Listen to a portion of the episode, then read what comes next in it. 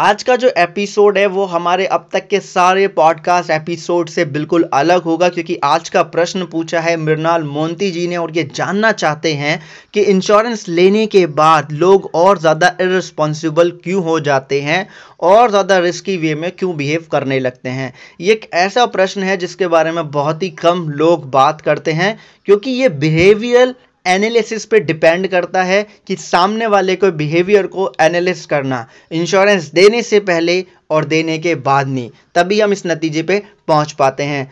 तो मेरा नाम है अमित राज शर्मा, मैं हूँ आपका होस्ट एंड दोस्त। बहुत बहुत स्वागत करता हूँ आपके इस अपने प्यारे पॉडकास्ट शो में।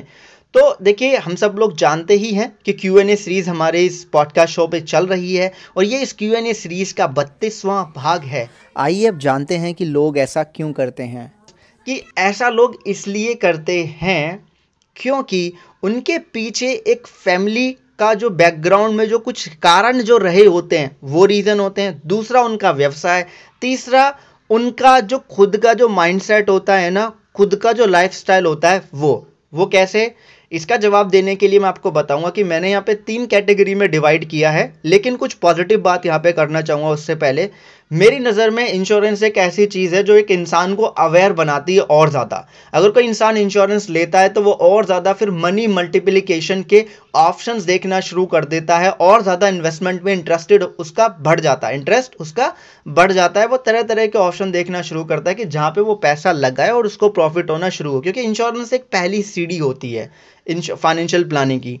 ऐसा मेरा मानना और इसमें मेरा पूरी तरीके से विश्वास भी है।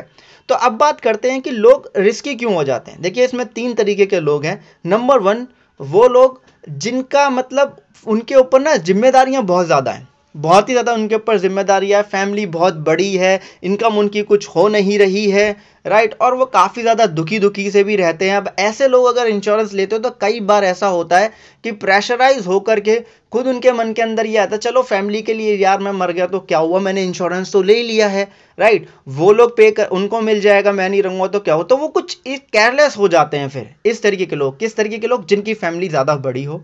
राइट या फैमिली छोटी हो, कुछ फ़र्क नहीं पड़ता, लेकिन उनकी अर्निंग सही से नहीं हो पा रही, और वो हमेशा ये सोचते हैं कि मुझे अपनी फैमिली के लिए कुछ करना है, कुछ करना है, कुछ करना है, और वो ऐसा सोच के बार बार बार बार जब उनको ऑप्शन नहीं मिल पाते अपनी अर्निंग को बढ़ाने के, करने के बार बार फेलियर होते तो वो डिप्रेशन में आ जाते हैं। और ऐसे में डिप्रेशन में आकर के वो सोचते हैं कि चलो प्लान करता हूँ इंश्योरेंस पॉलिसी लेता हूँ एटलीस्ट मर गया तो मेरी फैमिली को इंश्योरेंस के पैसे मिल जाएँगे, और यहीं पर वो थोड़ा केयरलेसली बिहेव करना शुरू कर देते हैं, अपने डे टू डे लाइफ में चाहे वो रोड क्रॉस करना हो, चाहे वो किसी ब्रिज के ऊपर चढ़ना हो, चाहे वो ट्रिप पे जाना हो तो केयरलेस उनका बिहेवियर यहाँ पे होना शुरू हो जाता है दोस्तों के साथ में भी। दूसरे तरीके के वो लोग होते हैं जिनकी फैमिली में ऑलरेडी उनके four father grand parents parents या उनके खुद के माता पिता या बहन भाई किसी ने एक सुसाइडल इवेंट की एक सीरीज़ रही हो। कि तीन चार लोग ऐसे रहे हो जिन्होंने सुसाइड किया हो।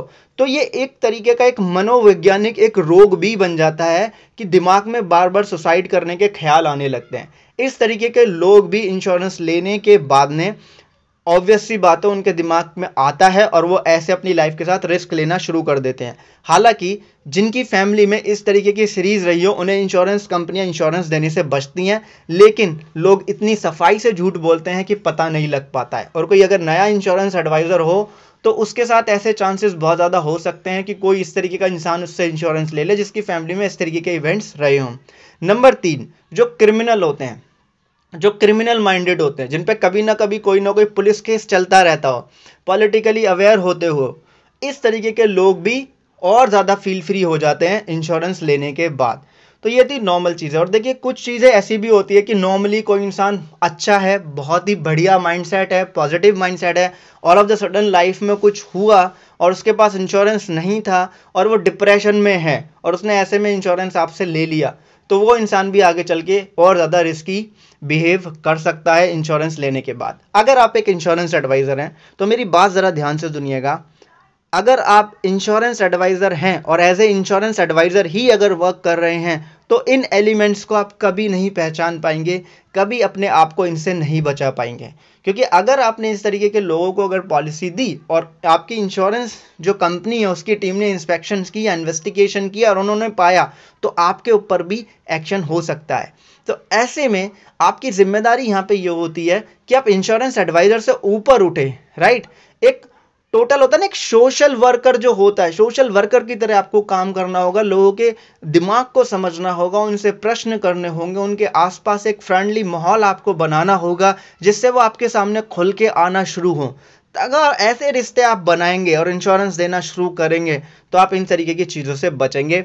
ये मेरा पर्सनल अनुभव है, उसके बेस पे मैंने आपको ये चीज़ें बताई हैं। आई होप कि आपको यहाँ से थोड़ी बहुत इन्फॉर्मेशन मिली होगी। अगर मिली है तो इस पॉडकास्ट को ज़रूर रेट कीजिए, अपना फीडबैक दीजिए, जिससे कि मैं आपके लिए और अच्छी इन्फॉर्मेशन ला सकूँ और मेहनत से आपके लिए काम कर सकूँ। तो चलता हूँ, विदा लेता हूँ आपसे, मिलूँगा अगले एपिसोड में। तब तक के लिए खुश रहिए, मुस्कुराते रहिए और अपना ध्यान रखिए, क्योंकि आप बहुत ही मूल्यवान हैं।